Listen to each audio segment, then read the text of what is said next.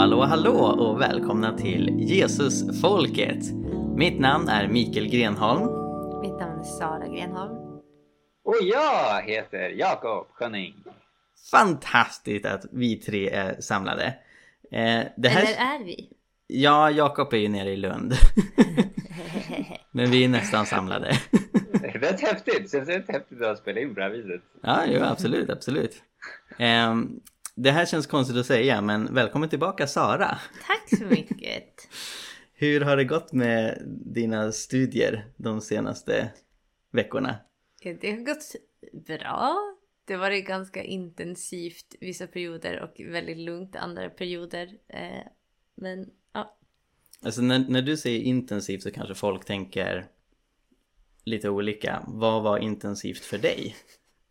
Alltså vi, vi hade i den här kursen Eh, väldigt märkligt upplagt överlag så, men, men vi hade i den här kursen alltså en vecka där vi hade nio inlämningar på en vecka, eh, alltså skriftliga inlämningar. Wow. Som skulle in och, ja, och det, var, det är ju inte som om så här, alla uppgifter var samlade på den veckan, utan andra veckor kanske snittade på fyra fem, eh, så det har varit lite intensivt, men, men eh, mm.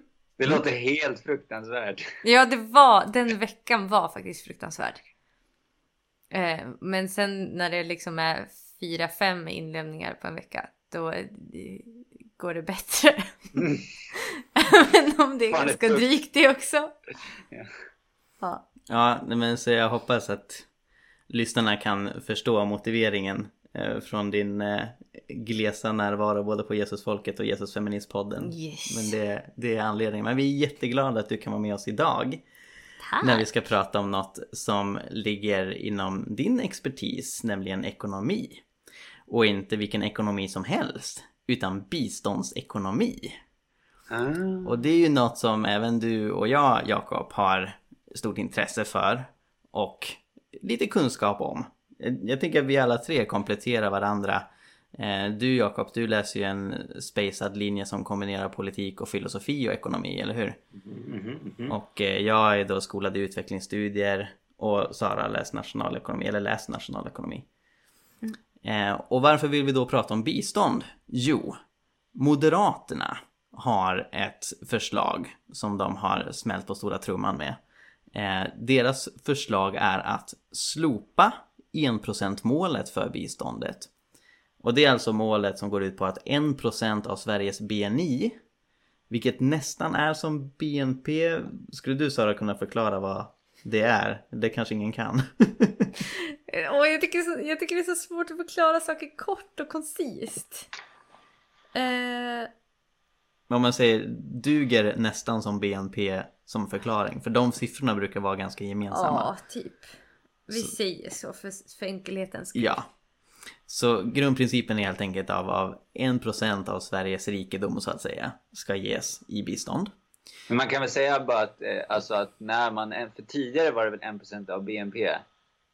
Det är jag inte säker på. Men att det är möjligt. Det och då blev det lite mer. Det, det är mycket möjligt. Det, det är mer än vad jag vet. Men jag vet att de ligger på ungefär samma nivå. Ja. Eh, I vilket fall Sverige har då gett en procent av B N I typ um, i ganska många år. Jag säger typ för att då har man också slängt in saker som jag inte skulle se som bistånd. Typ att stödja asylboenden i Sverige. Och typ ambassader utomlands. Men ja, det, det är i varje fall det mål man har haft. Och det tycker Moderaterna ska slopa. Inte bara det. De säger dessutom, enligt en artikel i Dagen, att allt bistånd ska avskaffas till tjugo trettio. Eh, och vi kommer gå in på deras argument för det. Vad var er reaktion när ni såg det? Om vi börjar med dig Sara. Men det förvånar mig ju inte. Varför inte? För de är moderater. Nej, men, eller så här, det är ju helt, det är ju i linje med deras ideologi, så det förvånar mig inte. Och vad, vad i Moderaternas ideologi är det som gör att de inte skulle vilja ha bistånd? Nej, men det är för att eh, Moderaterna, i synnerhet på senaste tiden med, ett liten, med en liten lucka där vid Fredrik Reinfeldt, så har ju Moderaterna varit eh, ja, men åt det neoliberala hållet när det kommer till syn på ekonomi, alltså att man vill avreglera allt. Eh, och eh, i den, så här, inom neo- neoliberalismen så finns det inte så mycket plats för bistånd. Utan man tänker att då ska man ge på frivillig basis och ha sådana här fundraisers. Till exempel som rika kan ha för att samla in pengar till stackars barn i andra länder. Ungefär. Men frivilligt då. Just det. Mm. Jakob, vad tänkte du? Hur har ni mage? Tänkte jag. Alltså, det, det var så fruktansvärt. Och det, alltså med de argumenten som man la fram, framförallt. Eh, alltså, typ att, att så här, ja men vi förutsätter att allt kommer bli bra. Eh, så ja, vi kommer gå in på det här mer, mer noga. Men liksom, hur har ni mage att trycka undan hur har ni mage att trycka undan stöd till världens mest utsatta i princip från ett av världens rikaste länder? Eh, och eh, så här, försöka rättfärdiga det med våra behov. Um, ja, men och fortfarande och, och liksom att de vågar lägga fram det också. Bara, jag tänker att det säger en del om liksom den den ja politiska kultur och så här debatt som vi har hamnat i just nu. Mm. Att så här, så mycket fokus bara på våra behov i Sverige och och så. Mm. Ja, men precis. Jag kan väl säga att jag hade din reaktion, Jakob, för tio år sedan. Eh, då stötte jag på det här motståndet mot bistånd första gången. Och, och det fanns inom Moderaterna, även om de inte drev det så här långt officiellt. Men det fanns folk inom Moderaterna som ville avskaffa biståndet, in, inte minst inom M U F. Så jag skrev ett gymnasiearbete som heter biståndskritik och biståndskritikkritik. Där jag bemötte de här argumenten. Sen så försvann biståndskritiken ganska mycket. Eh, jag tror att det delvis hänger samman med att när Sverigedemokraterna fick medvind och främlingsfientligheten verkligen stormade in i svensk politik, då användes bistånd som ett argument för att skära ner på asylinvandringen. Så istället för att ta emot flyktingar här så ska vi hjälpa på plats, hjälpa i närområdet och så vidare. Det var en positiv biståndssyn. Vi var lite märkligt att komma från Sverigedemokratiskt håll, för de har ju velat slopa en procent-målet väldigt länge och har varit kritiska till bistånd. Um, Det är lite märklig timing nu när Moderaterna verkligen gått in på S D:s linje i migrationspolitiken, att väldigt strax därefter komma tillbaka till sin, sitt biståndsmotstånd. För då kan de ju inte använda det som argument till att skära ner på asylinvandringen, men möjligtvis tolkar de situationen som så att den här logiken av att hjälpa på plats istället för att ta emot invandrare här var hela tiden en skenanledning för ganska många svenskar att skära ner på asylinvandringen, så vi kan nu avskaffa biståndet utan att särskilt många kommer bli upprörda och säga men hallå, skulle vi inte hjälpa på plats? Utan egentligen så var kanske det som låg i botten av främlingsfientligheten inte ett genuint eh, vad ska man säga ett, ett genuint engagemang eh, för de fattiga och nödlidande i världen, utan det var andra saker som drev på det. Ja, och förmodligen tänkte liksom han hade bara som en slags ursäkt för att döva sitt samvete, eller bara för att för, ja, rättfärdiga inför andra att mm. jag är inte riktigt så hemsk så att jag inte bryr mig om andra typ. Jo, precis. Och, och låt mig förtydliga, jag tror det finns människor som genuint tror att vi hjälper människor på plats mer genom bistånd än asyl, och därför tycker mm. att vi ska ha mycket bistånd och lite asyl. De har fel, det är ganska enkelt att visa. Bara det faktum att flyktingar själva ger inofficiellt bistånd till sina släktingar gör att den här motsättningen inte funkar. Men jag tror att de finns. Min poäng är att Moderaterna verkar inte tro att de är särskilt många utan att det finns betydligt fler som både vill skära ner på flyktinginvandringen och biståndet, och därför börjar de köra på den här linjen. Men vi ska gå in på de argument som Moderaterna använder sig av. Och jag tänkte vi kunde börja egentligen med, med det nu du nämnde, Jakob, om hur de anknyter sin nollvision till Agenda tjugo trettio. Eh, så Agenda tjugo trettio är en agenda som F N har tagit fram eh, och uppmanar mängder med aktörer, länder, regeringar, biståndsaktörer, företag att tillsammans verka för en bättre värld. Och det gäller alltid från att utrota extrem fattigdom och hunger, att öka jämställdheten i världen, minska ojämlikheten, minska barnadödligheten och så vidare.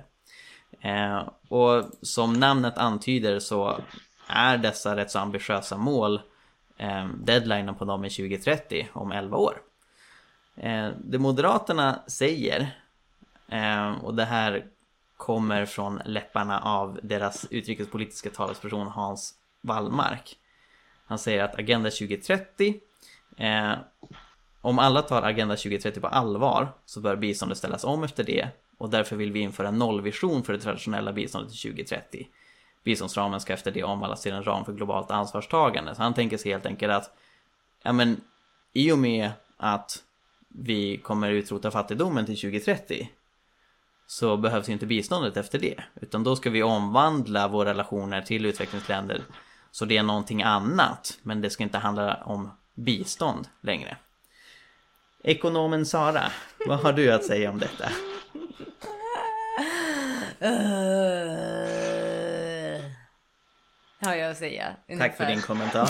Nej, men alltså det är ju bara så... Uh. Alltså så här.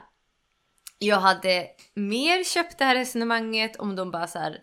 Vi har kommit överens om i världen att vi ska utrota fattigdom och hunger. Eh, när det är gjort så kanske vi kan omvärdera biståndet. Det vore ju en helt, ett helt annat sätt att, att argumentera. Men alltså, det finns inte på kartan att vi skulle utrota all fattigdom i världen till tjugo trettio. Det, det är inte vad som kommer att hända. Eh, nej men, och... Ah. Ja, det, nej, det, det, fin, det, finns ingen, det finns ingen chans på jorden att, att nej, alltså det, om man ska vara som... sådär lagom krass och cynisk men ändå realistisk. Jakob, vad tänkte du? Jo, alltså det känns som att man liksom helt eh, blivit väldigt förvirrad kring vad ett mål är och varför man sätter stora globala politiska mål liksom.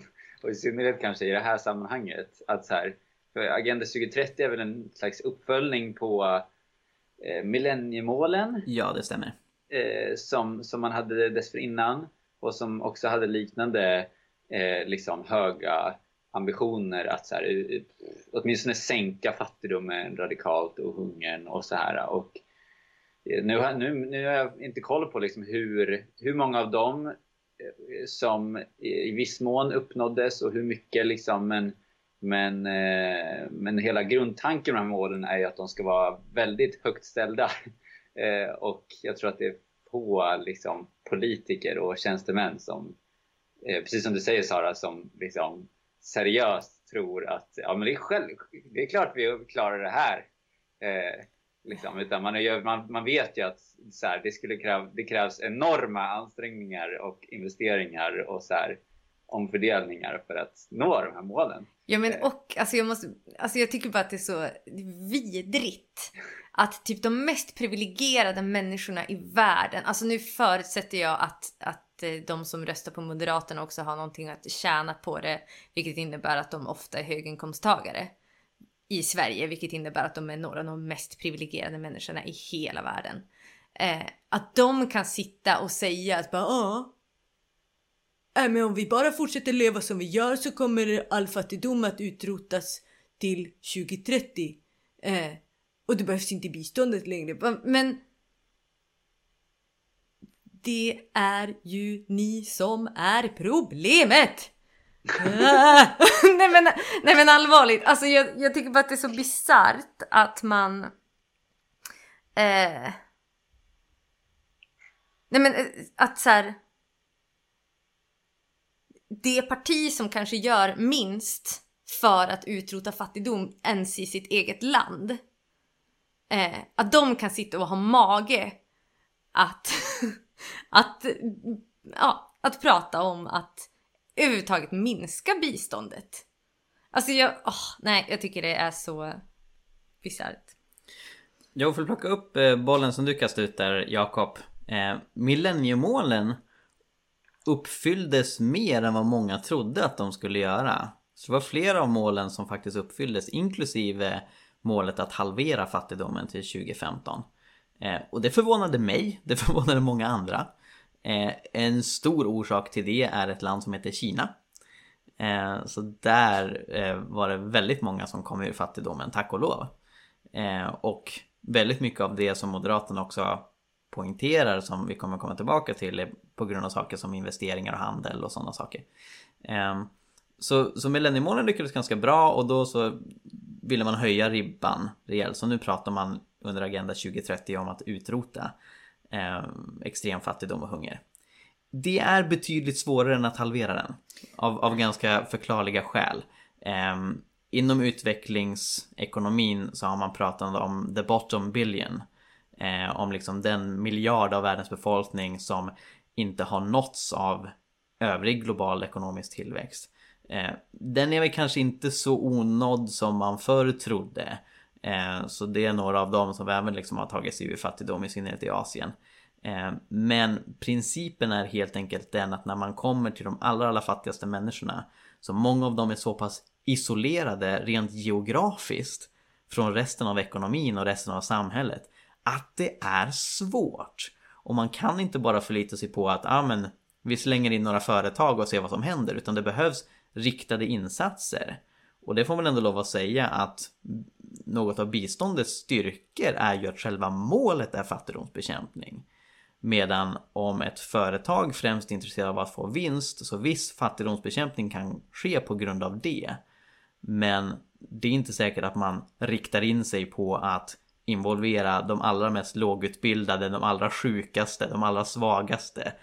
Och när man inte gör det så riskerar de människorna helt, helt enkelt befinna sig utanför den övriga tillväxten som sker i ett utvecklingsland. Mm. Men jag tycker också att det är, alltså nu, nu sitter vi här och pratar om att utrota fattigdom eh, och att det är vad som har hänt i Kina. Eh, där skulle jag vilja invända eh, och säga att det man har tagit människor ut ur är primärt extrem fattigdom. Ja, och, och det var det... tagit dem från extrem fattigdom in i gruppen fattiga. Ja. Vilket innebär att de här människorna fortfarande lever totalt utan marginaler. De klarar liksom livhanken för dagen, men that's it. Eh, och blir någon sjuk, blir någon... Eh, ja, blir man av med jobbet, blir man, ja, så trillar man direkt in i extrem fattigdom igen. Eh, och det... Ja, det, det är inte ett system som vi har idag som kallas för kapitalism till väldigt stor del. eh, nej men som, som mer eller mindre förutsätter att det ska finnas billig, fattig arbetskraft. Så finns det inte på kartan att kapitalismen skulle kunna utrota fattigdomen för att den förutsätter fattigdom. Däremot så kan den hjälpa till att, att föra människor ut från extrem fattigdom in i fattigdom. Och jag vet, alltså så här, ja, det är bättre att vara fattig än att vara extremt fattig. Men det är fortfarande inte en plats där jag tycker att det är moraliskt att lämna människor. Verkligen, och för att förtydliga, när man pratar om extrem fattigdom så är den verkligen extrem. Det definieras i allmänhet som att leva på en komma tjugofem amerikanska dollar om dagen. Och det är vad en dollar kan köpa i U S A. Mm. Så, så det är verkligen extremt. Eh, och precis som du säger, Sara, människor har tagit sig ur den extrema nivån, vilket är jättebra. Men det man ofta hamnat i är fortfarande fattigdom. Ja, och det, och det är ju också så här... jag tycker att det är... Om man, om man tittar just på den siffran, alltså, det är liksom...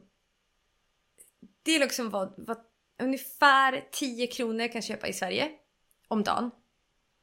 Eh, och att man sen så här, eh, känner sig så här, ja ah, men vi kan ju verkligen klappa oss själva på axeln om människor får elva kronor att leva på om dagen. Då har vi, då har vi verkligen, då har kapitalismen gjort sitt jobb. Wow! Hurra, vad bra det gick. Alltså... Ja, men för det illustrerar också problemet att ha uppfyllandet av Agenda tjugo trettio som standard för när biståndet är klart, så att säga. Mm. Mm. Jag tycker att en ojämlik värld, det är en värld där bistånd fortfarande är motiverat, även om ingen skulle vara extrem fattigdom. Mm. Även om ingen skulle liksom tillhöra nästa kategori av fattigdom. Jag vet inte vad den allmänt kallas, men liksom om man tänker elva till trettio kronor om dagen. Även om ingen skulle ingå i den, så fortfarande när det finns, när vi har en värld där det är jättestora skillnader mellan länder, så är det fortfarande en vettig princip att de rikare länder skänker pengar till fattigare länder. Så jag ser ja. egentligen att det enda scenariot där vi kan prata om att avskaffa biståndet är om vi har en jämlik värld. Mm. Exakt, för att liksom, vad är det som så att säga rättfärdigar biståndet kanske i, i grunden? Eh, Moderaterna kanske tänker att det är liksom, ja, att människor eh, svälter eller nä, liksom, nästan dör. Eh, och tidigare har de pratat också om att man ska styra om allt befintligt bistånd också bara till det, liksom, rena katastrofhjälp typ. Eh, det mest grundläggande basala och så här. Eh, men men eh, det, jag tänker det som rättfärdigar är ju att många människor i rika länder, eller liksom, ja, rika länder överhuvudtaget har så enorma privilegier eh, och, och så här, som vi knappt är medvetna om. Men liksom, en ekonom som heter Branko Milanovic har, har bland annat räknat på hur mycket extra inkomster vi Vi har ett slags så här medborgar eh, privilegie eh, inkomstmässigt så här, eh, bara av att vi föds som svenskar. Och, och jämför, han då med, jämför man då med, med Kongo, så, så tjänar vi mer än fyra, eh, alltså vår, vår, privile- vår ränta, medborgarskapsränta är så här tre, över trehundra procent. Eh, så, eh, att, att så här, mer än tre fjärdedelar av vår inkomst eh, liksom kan, kan, kan sägas bara är av, vår, eh, av vårt medborgarskap. Och då har vi inte ens pratat om liksom, klass och så här, et, ja, etnicitet och andra liksom, grejer som vi bara föds, föds in i. Mm. eh, så, så, så liksom, eh, ja, eh, ska man sluta med bistånd, då får man helt enkelt förutsätta att, att de här privilegierna är helt oproblematiska typ. Precis. Ja, vi ska gå vidare till ett annat argument som Moderaterna använder sig av, eh, och det är att bistånd inte leder till tillväxt.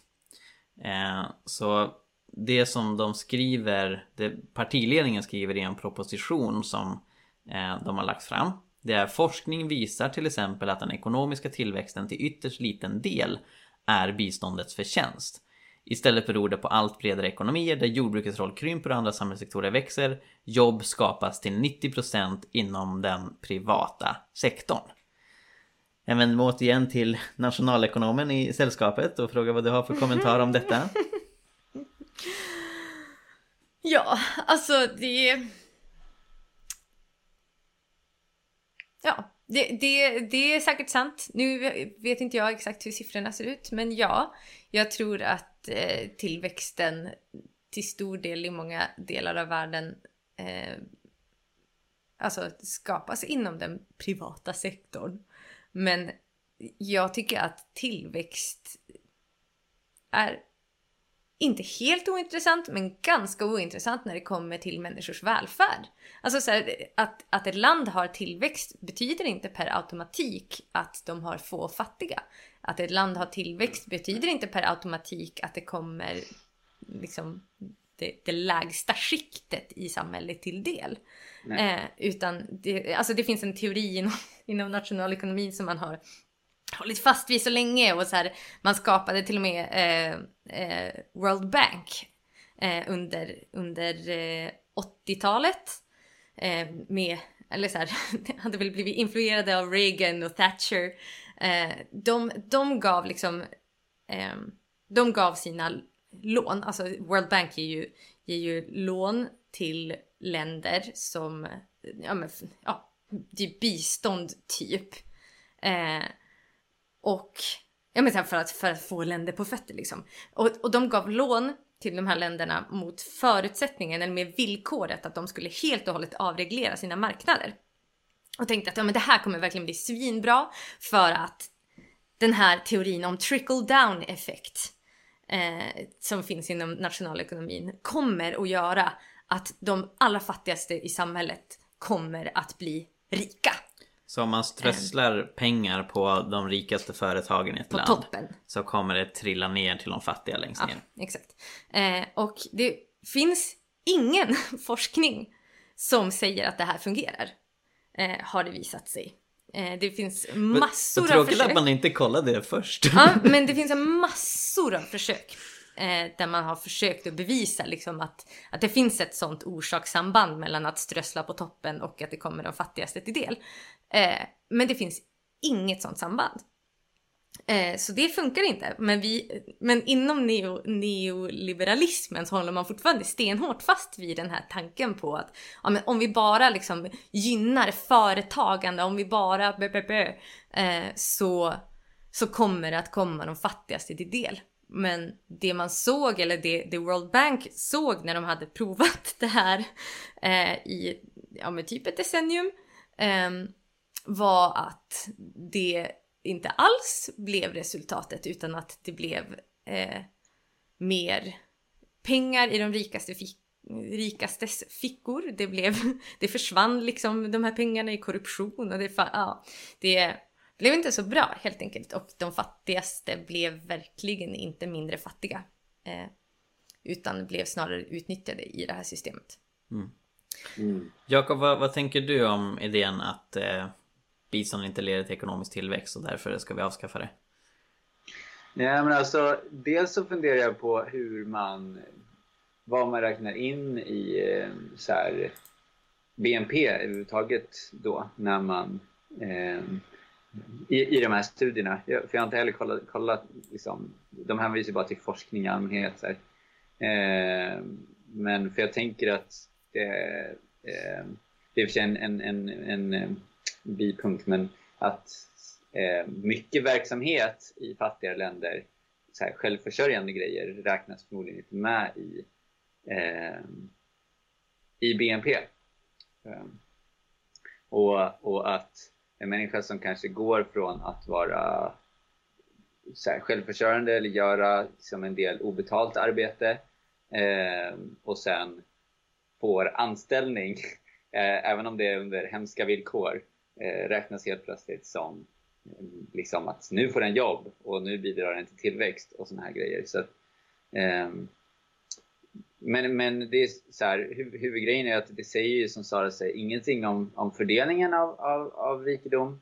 Eh, så även om, om det är så att de här nya eh, eh, jobben som, som kommer av, av, av tillväxt och så här eh, ger mer eh, så här, så här, eh,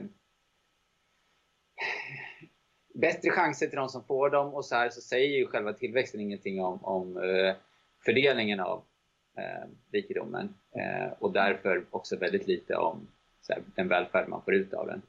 Eh, så, mm. så, ja. och, och, och heller ingenting om så här, eh, alltså skatteintäkter tänker jag, och, eller eventuell skatteplikt. Eh, Precis.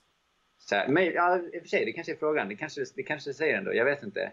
Om, om tillväxt i ett land förutsätter då att eh, pengarna inte har liksom, brunnit ut i skatteplikt. Jag har dålig koll på det här. Var, var, liksom, var pengarna räknas in i B N P. Eh, men det har ju varit en av kritiken. Liksom. Ja, en, en, del skatte, en hel del skatteflykt är ju osynlig.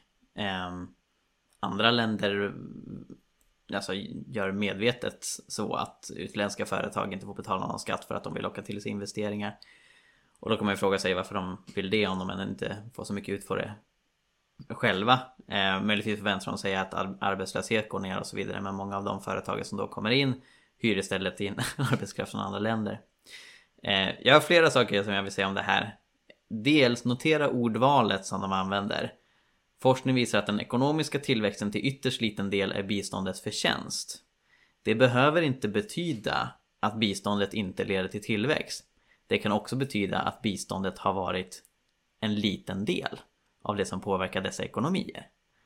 Och det är faktiskt vad man finner ganska ofta. Till och med länder i Afrika söder om Sahara vars regeringars budgeter kan bestå till liksom trettio till fyrtio procent av biståndspengar. till och med där är det svårt att säga om biståndet egentligen är en särskilt avgörande faktor av vad som sker ekonomiskt, på grund av just saker som skatteflykt och eh, avbetalningar av lån. Väldigt många utvecklingsländer har, är, är jätteskuldsatta eh, till eh, västländer. Och så man kan se att, eller man, man kan uppskatta, alltså som sagt, många av de här pengaströmmarna är, är, är inofficiella och lite osynliga. Men man uppskattar att mer pengar går från fattiga länder till rika än tvärtom. Och bara en sån sak gör att även om biståndet är jätteeffektivt i att bekämpa fattigdom, i att öka tillväxt, så kan det tas ut av andra saker. Så, så det tycker jag är något som de lite försöker dölja med den formuleringen. Det finns flera studier som har försökt titta på det här med bistånd och tillväxt. Jag läste en liten skrift när jag arbetade med mitt gymnasiearbete som heter Hjälp eller stjälp av Kenneth Hermele. Han påpekar att en del bistånd inte har tillväxt som syfte. Som man tar till exempel kampen mot könsstympning, kamp mot människohandel. Det är inte alls säkert att öka tillväxten, det kan till och med sänka tillväxten när det gäller människohandel. Va? Men det är något bra. Det är något som biståndet bör göra. Men sen så det han fann var att om man fokuserar på det bistånd som eh, främjar till att öka tillväxt, till att öka företagande, till att öka människor som kommer i arbete, så finns det en positiv effekt. Och det är inte särskilt ologiskt. Det gjordes ganska nyligen en studie som heter Research and Communication on Foreign Aid eh, som visade att bistånd bidrar till ekonomisk tillväxt. Och när Moderaterna hyllar saker som företagande eh, och att det skapar tillväxt i de här länderna, så verkar de utgå från att bistånd och företagande är varandras motpoler. Men jag skulle säga att mycket av företagande, eh, om inte liksom, ja, nej men företagande gynnas ju verkligen mycket av bistånd. Dels kan biståndsprojekt i sig själva skapa företagarna, som till exempel mikrolån för att hjälpa kvinnor och utsatta grupper att starta företag, vilket är väldigt svårt för dem. Men sen bara det faktum att företagande i utvecklingsländer mår ju betydligt bättre av och, och lyckas bättre om arbetarna är friska, om arbetarna är utbildade. Och, och så när väldigt mycket av biståndet går ut på att bygga skolor och sjukhus och liksom gynna en, en så här grundläggande samhällsstruktur som företagarna sen kan stå ovanpå, så blir det så väldigt konstigt tycker jag. Alltså att här har biståndet inte spelat någon roll och det är bara företagarna som ska göra det. Och visst, vissa företag kan ju försöka gå in och liksom privat driva skolor och sjukhus och så vidare. Men jag vet inte om man kan se att de är så förfärligt mycket mer effektiva på det än när det drivs som biståndsprojekt. Visst, alltså vissa delar av biståndet är, har ju varit ineffektivt, det, det går att ge exempel på det. Men det är lite dålig timing på Moderaternas utspel. Därför att nyligen så vann eh, tre ekonomer Nobelpriset ekonomi. Som egentligen inte är ett riktigt Nobelpris, men det är ett så här, ekonomiskt pris i Nobels minne. En av dem heter Esther Duflo. Och eh, de, alla tre har, har skrivit en hel del om fattigdomsbekämpning. Och jag har tittat lite i, i Esther Duflos forskning. Och hon är väldigt tydlig med att nej, det går inte att säga att bistånd är verkningslöst. Det går inte att säga att bistånd inte leder till fattigdomsbekämpning. De som säger det, de har fel och det går att empiriskt motbevisa dem. Samtidigt så säger hon, visst allt bistånd leder inte till det av de anledningar som, som vi nyss har nämnt. Men när en Nobelpristagare säger att jo men bistånd kan fungera, visst om det görs på ett bra sätt så fungerar det. Och samtidigt så säger Moderaterna, här fungerar inte bistånd och vi ska sätta på företagarna. Alltså det Det är konstig timing. Men de har antagligen inte läst vad hon skriver. Mm, mm, mm. Och sen varför värdera tillväxt överhuvudtaget bara utifrån hur mycket, eller förlåt, bistånd bara utifrån hur mycket tillväxt det ger? Det är så bakvänt. Istället för att tänka så här, okej, leder, till, leder biståndet till, eller bidrar det till liksom mänsklig välfärd överhuvudtaget? Eh, sen visst, det faktum, sen så här, det är klart att tillväxt i fattigare länder eh, har, tänker jag, en starkare koppling till ökning av välfärd än, i, än vad tillväxt i rikare länder har. Så jag förstår att man gör den kopplingen, Men att det liksom, det är ju inte ett så här eh, intimt samband, så att tillväxt är detsamma som mänsklig välfärd, precis som i där rika länder. Eh, och eh, ja, och sen alltså det här med utbildning, att att det liksom bidrar till eh, tillväxt och och så här eh, konsumtion överhuvudtaget och så här, det har man ju sett typ i länder som Sverige också, vad jag förstår, att så här, när eh, människor blev utbildade, alltså, men en av liksom grundpelarna för att Sverige ble, har, har kunnat bli så, så, så rikt som det har blivit, liksom också inom en så att säga hyfsad neoliberal liksom teoribildning, eh, är, är, att, är att Sverige är att man liksom hade så här folkskola och allmän utbildning och så här höjde liksom utbildningen för människor, dels för att då kunde de producera mer, men de kunde också eh, så säga, bli mer kanske, ja, men bättre konsumenter, tror jag, i några avseenden, att, att så här, eh, eh, transaktioner och, och alla möjliga grejer blev helt enkelt eh, enklare när folk eh, kunde räkna och, och läsa och ta del av nyheter och eh, eller ja, ja. Vad jag är ute efter. Mm. Nej, men verkligen, alltså det, det är utvecklingsstudierna väldigt tydliga med att utbildning är en nyckel till fattigdomsbekämpning. Allmän gratis utbildning som man mm. inte behöver vara rik för att gå in i. Mm. Men sen så tänker jag också att, att en av de eh... Men så här, en av de saker som faktiskt verkligen ledde till fattigdomsbekämpning i Sverige var ju att man eh, tog tag i att utbilda goda demokratiska medborgare, eh, i att så här, alltså så här, att folk förstod sina rättigheter till att demonstrera, till att bild, driva opinion, till att så här, eh, att arbetarna som tidigare, många av dem var Eh, analfabeter, plötsligt kunde eh, ja, men så här, faktiskt föra sin egen talan i, i kampen mot då kapitalisterna eh, som inte ville ge dem höga löner överhuvudtaget. Och det, alltså, det var ju mycket det som gjorde också så här, att man, att man eh, lagstadgade åtta timmars arbetsdag med bibehållen lön. Eh, och sådana saker som ledde, ledde till att eh, till att Sverige fick det uppsving som det fick. Och det var ju inte tack vare tillväxten som sådan, utan det var ju egentligen mycket tack vare en social dem, alltså socialdemokratisk, som den såg ut då, ska man lägga till, eh, alltså samhällsbygge helt enkelt. Mm.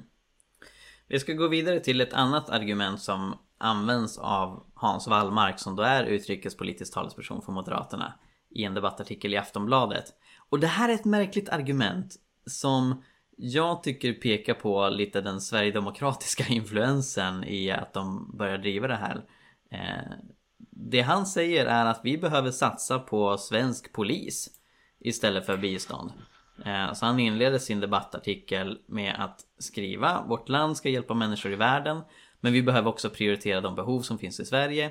Idag satsar regeringen dubbelt så mycket bistånd som på polisen, samtidigt som vi har allvarliga problem med skjutningar i vårt land. Är det en rimlig avvägning? Eh, och, alltså, jag, jag, jag tycker så här... Om, om, det låter oss skratta lite. Ja, det här, det här skär sig med de argument vi har studerat hittills. För de är ändå fokuserade på, okej, okay, vad hjälper de, de fattiga egentligen? Ja, men det är företagande. Och behövs biståndet när Agenda tjugo trettio kommer göra att inga extrema fattiga finns? Alltså, då är fokuset ändå på de fattiga, och det finns någon slags logik inom citationstecken som går ut på att nej, men tro oss, det här hjälper faktiskt de fattiga. Men här säger han rätt och slätt, nej, men vi ska satsa på vår egen polis. Och, och jämförelsen tycker jag är helt bizarr. Alltså, det är ju då en procent av B N I som vi pratar om. nittionio procent går till Sverige.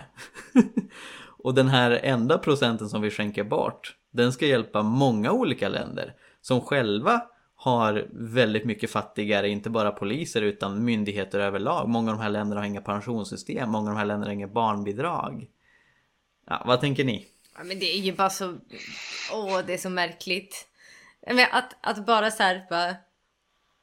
Ja, vi har en institution i Sverige som får hälften av det vi ger till, bis- till bistånd. Är det rimligt? Ja, det är ganska rimligt. Svaret är ja. Det är rimligt.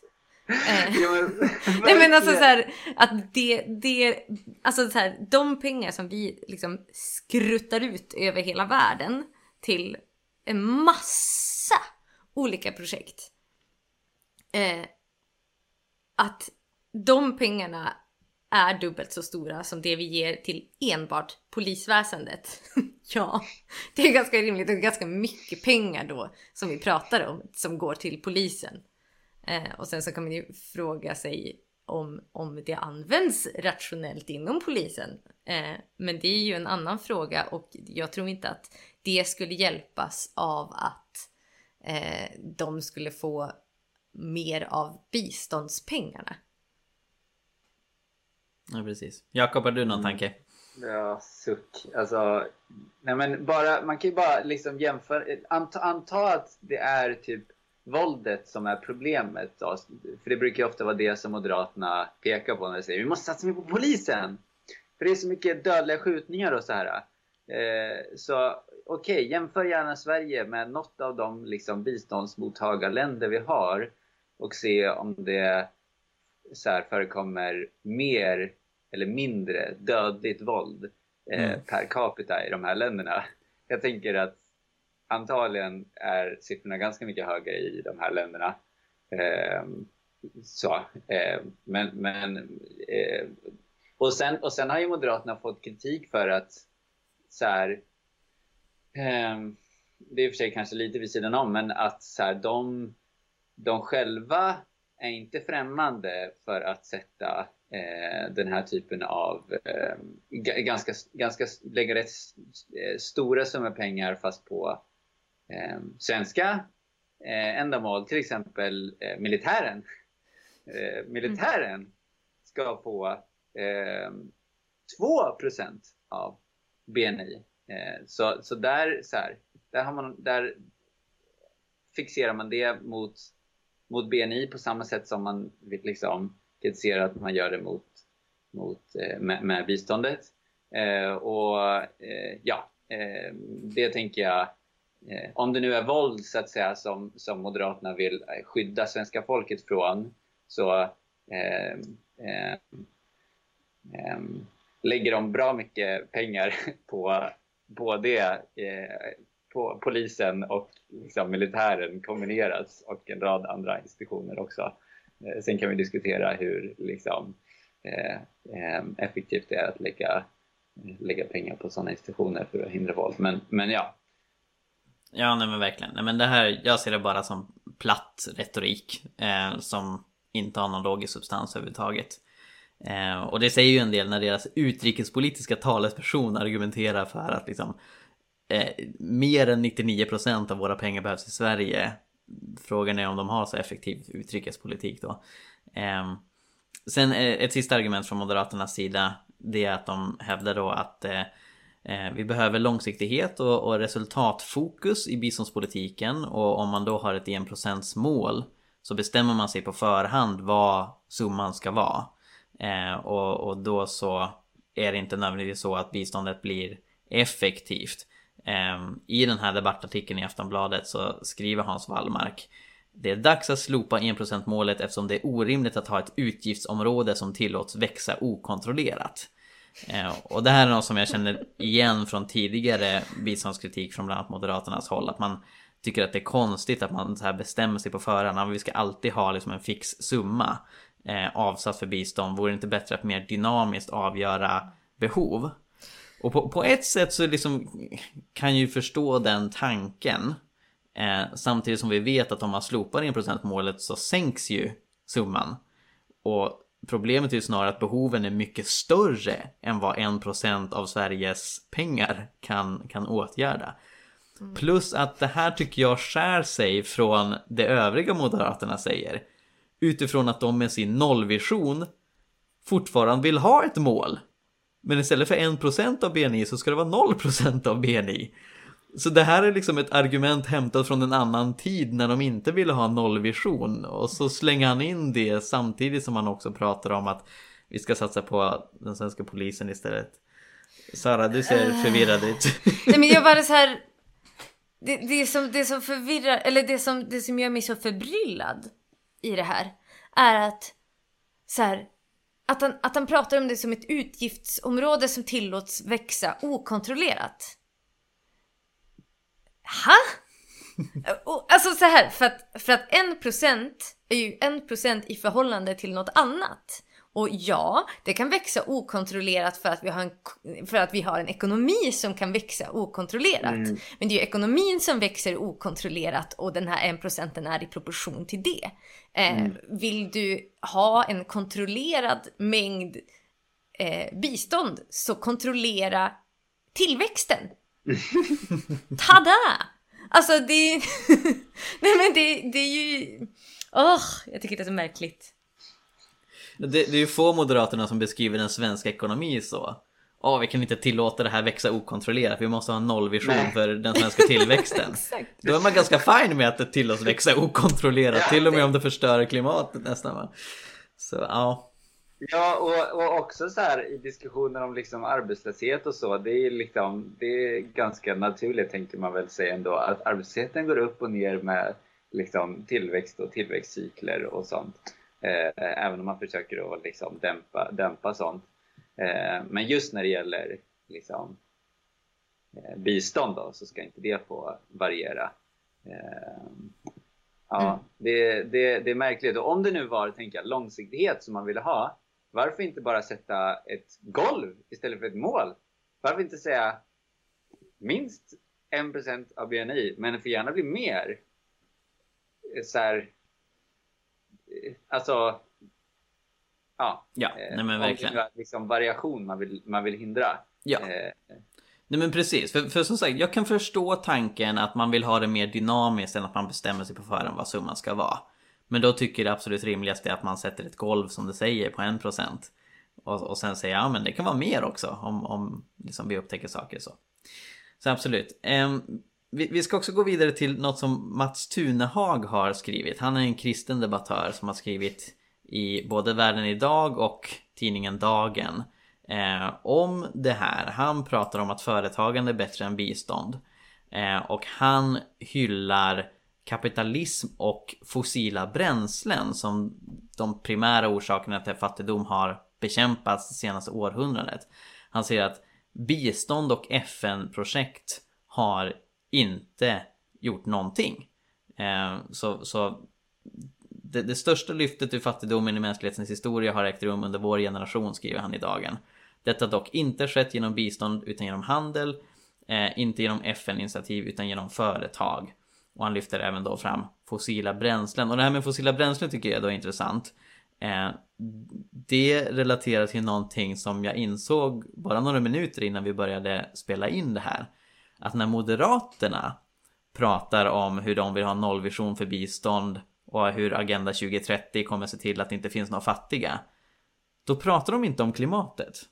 Och de pratar inte om att enligt I P C C, så även om vi skulle lyckas utrota extrem fattigdom till tjugo trettio, så skulle extrem fattigdom komma tillbaka med råge om vi inte bekämpar klimatförändringarna. Och det är ett ganska sannolikt scenario. Vi hoppas ju verkligen att vi kan bekämpa klimatförändringarna så mycket som möjligt. Men om vi ska vara realistiska så kommer fattigdom, konflikter och flyktingströmmar att öka under det här århundradet. Och att Moderaterna inte ens nämner det vad jag kan se. Inte ens har med det att de säger ja, vi vill ha nollvision om det inte visar sig att klimatförändringar ställer till det. Det tycker jag är jättemärkligt. Mm.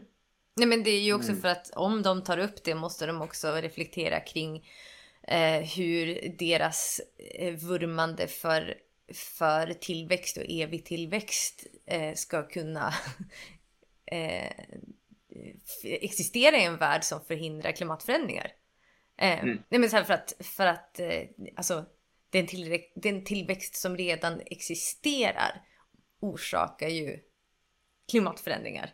Och med ytterligare tillväxt på det utan att, utan att vi i västvärlden drar ner våran tillväxt eh, det kommer ju orsaka ännu mer klimatförändringar, vilket kommer att drabba de fattigaste allra, allra värst. Och då, mm. alltså precis det här som jag pratade om tidigare med, alltså att vi har en massa människor som inte längre är extremt fattiga, men som är fattiga. Eh, alltså lever på typ elva kronor om dagen, hurra! Eh, de har fortfarande inga som helst marginaler. Eh, så händer det då någonting som översvämningar, exempelvis, vilket vi kan förvänta oss jättemycket mer av, eh, så, så kommer de att drabbas jättehårt eh, av jag menar så här, att då kan alltså en, en, en sån händelse kan slänga, kan slänga en hel eh, jag menar så här, flera generationer tillbaka in i extrem fattigdom. Mm. Eh, mm. Och då ska vi inte mm. ha något bistånd heller. Nej, exakt. För det, jag tänker att det här relaterar väl antagligen också till eh, vad de tänker om klimatbistånd och klimatanpassning.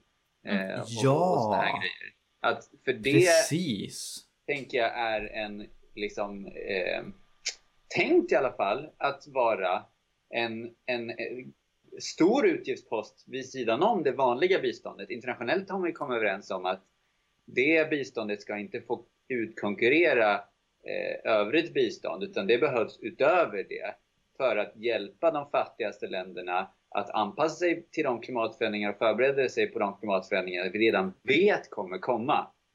Eh, och för att ställa om sin teknologi så att de slipper gå igenom samma, liksom, industriella... Eh, ja, så att de kan gö- utvecklas ekonomiskt eh, utan att... Eh, göra det på ett ohållbart sätt, så som, liksom, rika länder redan har gjort. Precis. De pengarna vill man ju in, förmodligen också dra undan. Ja, det, det säger de ju inte explicit. Eh, och det är värt att nämna att logiken bakom det klimatbiståndet, det är inte generositet och det är inte snällhet, utan det handlar om en rättviseprincip. Så det har att göra med det man kallar för klimatorättvisa. Det faktum att det framförallt är de rika industriella länderna som har orsakat klimatförändringar, men det är de fattiga utvecklingsländerna som drabbas hårdast. Så, så logiken bakom klimatbiståndet är en sån typ av kompensation. Eh, och förutom det, liksom, även om man skulle tolka Moderaterna generöst och tänka sig att de vill behålla det men inte ha någon annan form av bistånd, så blir det ju bisarrt att de skulle prata samtidigt om att ja, vi har uppnått Agenda tjugo trettio, vi har gjort ett så bra jobb, nu ska vi tänka på svenska poliser istället, samtidigt som vi också kompenserar fattiga länder för de enorma problem som vi orsakat med den ekonomiska tillväxt som de samtidigt hyllar. Alltså, det, jag har så svårt att se att man, liksom, kan logiskt argumentera för det här, utan det, de här olika argumenten vi tittat på, eh, de går emot varandra. Och när det gäller sen Mats Tunehag, alltså, mycket av det vi redan har sagt går att applicera på hans text också. Idén att F N-projekt inte skulle ha gjort något för att bekämpa fattigdom är rent ut sagt bizarr. Bara en sån sak som eh, att vi nästan har utrotat polio. Eh, det är ju någonting som är, har varit ett jättestort hinder för fattigdomsbekämpning, för utveckling, säkert för företagande. Om mängder med människor blir sjuka i polio så är det inte så lätt att driva företag. Polio har nästan utrotats i hela världen, framförallt på grund av W H O:s arbete, alltså F N:s hälsoorgan. Så idén att F N-projekt och bistånd inte skulle ha bekämpat fattigdom, inte ha någon del i den fattigdomsbekämpning som har skett, är rent ut sagt falsk. Eh, Det jag skulle vilja att vi avrundar med är att prata om teologin och hur, hur vår teologi påverkar vår syn på bistånd eh, kontra företagande, om man nu ska göra en sån motsättning. Eh, och jag vet inte riktigt hur Tunehag tänker teologiskt här. Jag skulle tro att han har ganska stora problem att motivera sitt motstånd mot bistånd, som är så stor att han verkar ha lättare att hylla fossila bränslen än biståndsprojekt, som ju drivs av väldigt många kristna organisationer. Um, är det, det är inte Jesus väldigt tydlig med att bistånd och givande är något bra? Jo, verkligen. Eh, alltså, eh, han, Jesus har ju uppmanat oss att sälja allt vi äger och ge till de fattiga. Eh, och Paulus i samma anda säger åt liksom, församlingen i är Korint att, att eh, ge till Jerusalemförsamlingen eh, när de var i trångmål. Eh, och, eh, och, och sen eh, eventuellt om det blev omvända roller så skulle, skulle man skicka till, till, till liksom Korinthförsamlingen. Men att eh, det, är, det är något gott att ge på interior Paulus där också i, i, i, i, den, i det sammanhanget. Mm. Det andra eh, Korintherbrevet åtta och nio. Just det, tack. Och jag tror att en ledtråd till hur Tunehag, eh, Tunehags teologi ser ut kring, kring hela det här. Eh, när han, han citerar en rapport, eller nej, ett manifest av eh, business, en tankesmedja som heter Business as Mission. I samband med någon... Eh, eh, Just det, global konsultation organiserad av Sannrörelsen och den här tankesmedjan då. Och de, de säger i sitt manifest att de pratar väldigt mycket om välståndsskapande och att det har sina rötter i Gud som skapare, som skapade en värld som blomstrar av överflöd och mångfald och sånt där, och sen att vi liksom är skapare till Guds avbild, att vara medskapare. Och, och som jag tolkar honom, just det, för sen kommer det att det finns inget välstånd att dela med sig om det inte först skapas. Och det, alltså jag, jag reagerar på det här för att det känns som att han lite grann blandar ihop skapande och förvaltarskap. Och jag frågar mig så här, vad, vad tänk, alltså, vem tänker han är det i grunden som, som skapar? Mm. Liksom saker. Och vem, så här, är det Gud som redan har skapat det vi behöver för det första? Eh, eller behöver vi skapa mer och mer och mer och mer? Eh, lite i linje med den här tillväxtideologin, liksom, att vi kan, vi kan i princip skapa saker som inte finns. Eh, och resurser, utgå från resurser som liksom inte finns idag och sånt här. Eh, och, men också så här bland, bland människor, vem är det som skapar Vem är det som skapar välstånd, tänker jag? Alltså mm. är det, är det liksom bara innovatörer och företagare och eliter? Eh, eller liksom, och, och, och sen så rider arbetare på deras på något vis så här, våg av saker som på något vis blir skapade och de liksom får ta del av allt deras fantastiska goda från de här innovatörerna, eller alltså, ja, vad är skapande och vad är innovation liksom? Mm. Nej, men jag förstår vad du menar. Jag, jag tänkte också lite på det. Eh, hans poäng verkar ju vara att vi skapar precis som Gud skapade.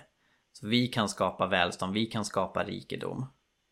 Eh, och jag tror inte att han tänker sig att liksom, vi skapar från tomma intet, utan det handlar om att förädla saker som Gud redan har skapat. Eh, och jag kan ju också se i Bibeln, så Bibeln uppmanar oss att arbeta, Bibeln uppmanar oss att förvalta, men, men där är ju inte, alltså Bibeln har väl ingen retorik kring att vi skapar rikedom, utan det både gamla och nya testamentet betonar ju snarare att vi är gäster och främlingar, att vi, vi får till låns, vi får förvalta det som egentligen är Guds. Har du någon tanke där, Sara?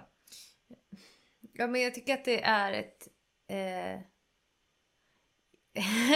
ett intressant resonemang.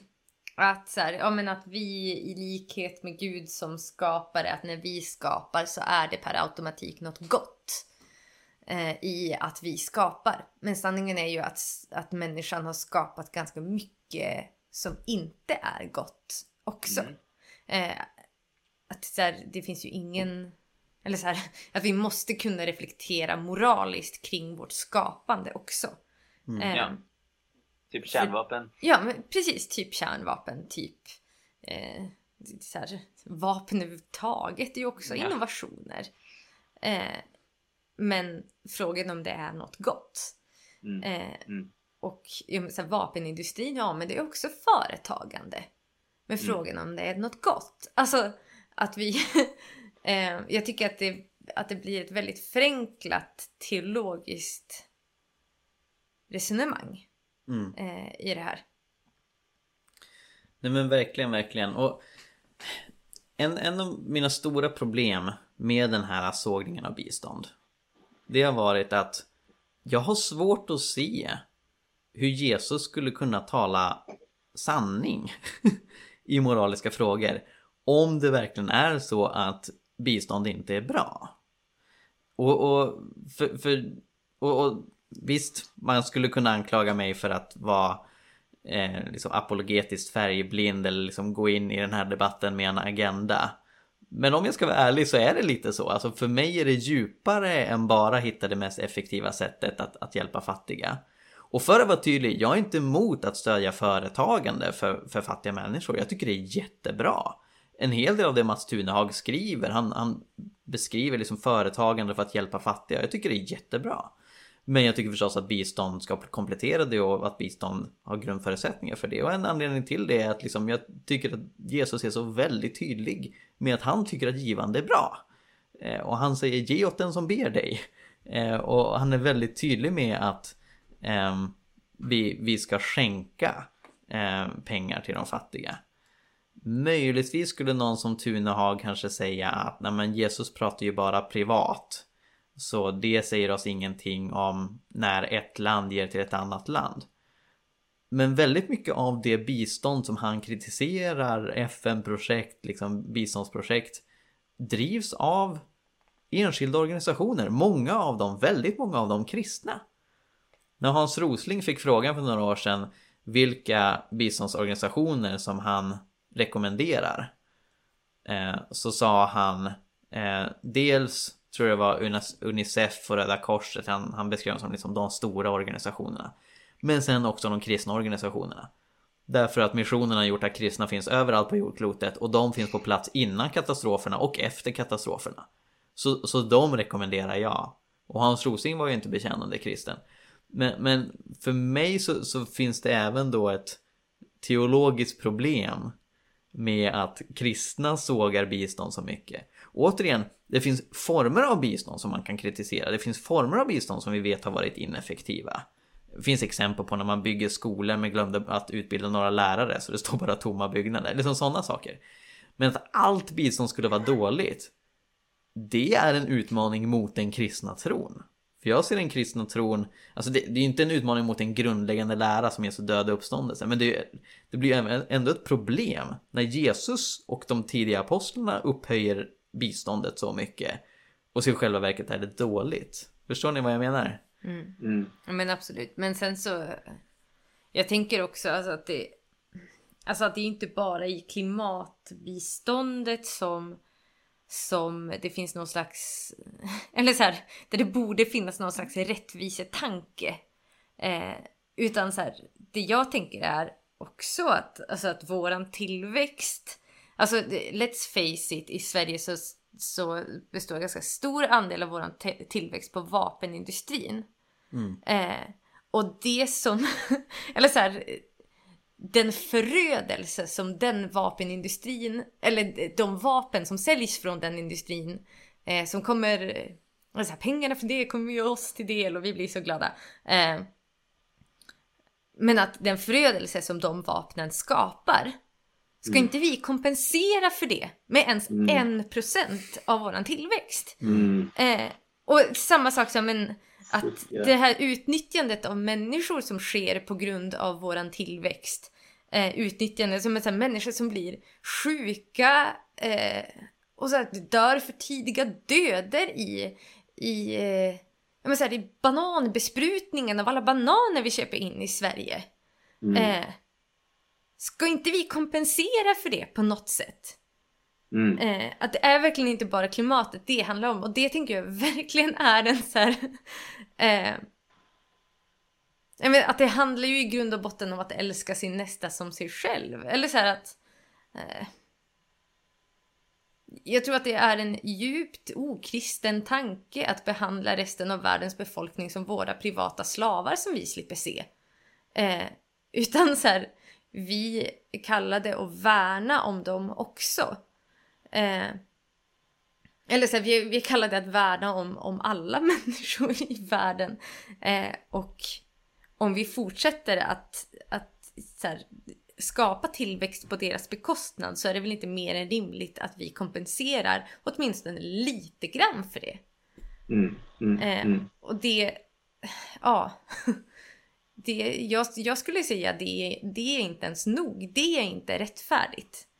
Eh, att först banka ner någon på marken och sen ge dem ett päron som eh, plåster på såren. Utan, utan så här, att det kristna vore ju att aldrig banka ner dem från första början. Mm. Eh, och där, alltså så här, det, företagande i sig är inte...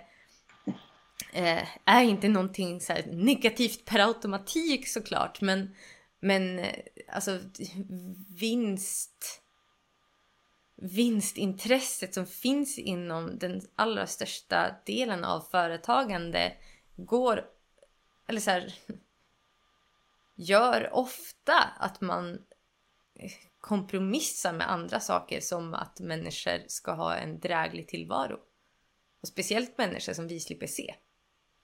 Mm, mm, mm. Ja, men verkligen. Alltså just den drivkraften. När, när det är girigheten som drivkraft, mm. så kan man ju inte bara utgå från att allt blir bra. Utan det är som Paulus skriver, att strävan efter pengar har, har lett många liksom eh, gal, ja, galet, hur säger han? Eh, Kär, ja. Kär, nej, strävan efter att bli, bli rika, va? Ja. Um, precis, det är första Timoteus sex nio. Eh, att ja, i strävan efter rik så har, jag kan den bättre på engelska av någon anledning, men, men, men människor har satt sig själva i fördärvet, tror jag han säger på svenska.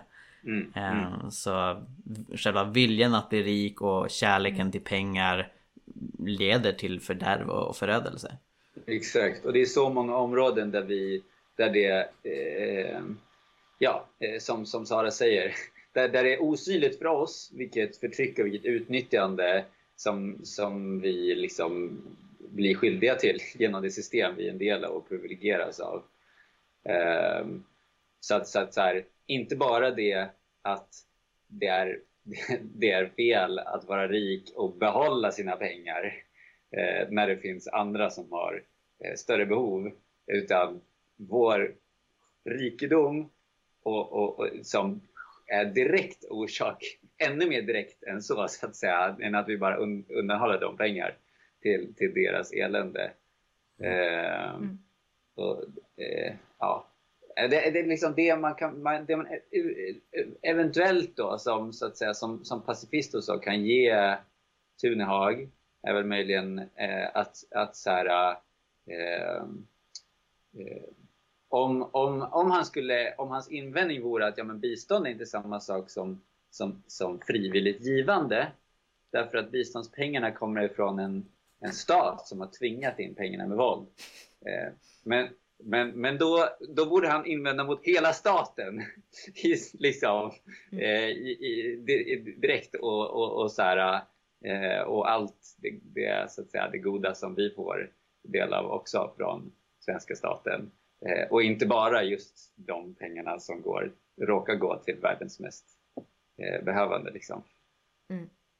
Nej, men och sen så tror jag också att han att han på allvar tror att att eh, företag är vägen ut ur fattigdom.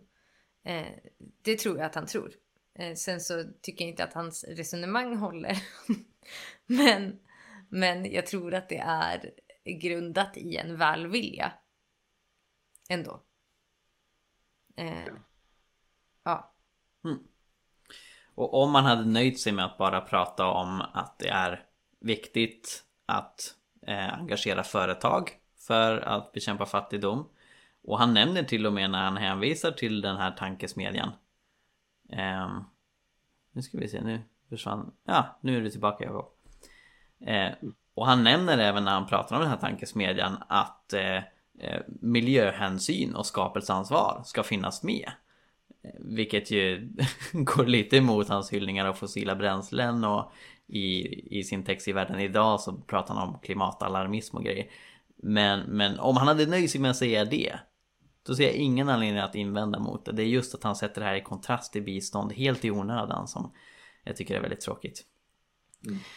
Hörrni vänner, vi har pratat i över en timme om detta. Det har varit jätteintressant. Jag själv har lärt mig en hel del av det här samtalet med er.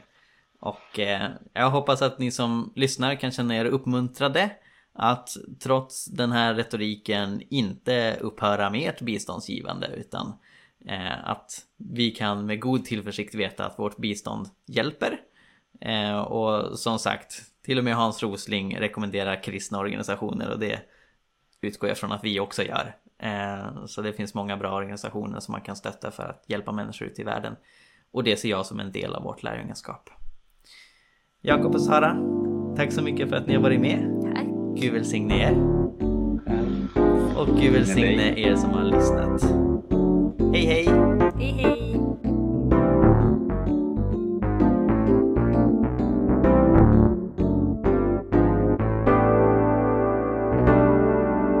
Tack för att du lyssnar på Jesusfolket. Om du vill höra mer så se till att prenumerera på iTunes eller valfri podcastapp. Glöm inte heller att lämna en recension. Det är en väldigt liten grej att göra som hjälper oss väldigt, väldigt mycket. Kolla in vår blogg, Hela Pingsten. Där finns det mängder med artiklar, videor och annat material om Guds rike, lärjungaskap, fred, rättvisa, evangelisation, andens gåvor och mycket mer. Och se till också att följa oss på Facebook, både Jesusfolket och Hela Pingsten har sidor där. Gud välsigne dig och fortsätt att fördjupa dig i vad det innebär att vara en del av Jesusfolket.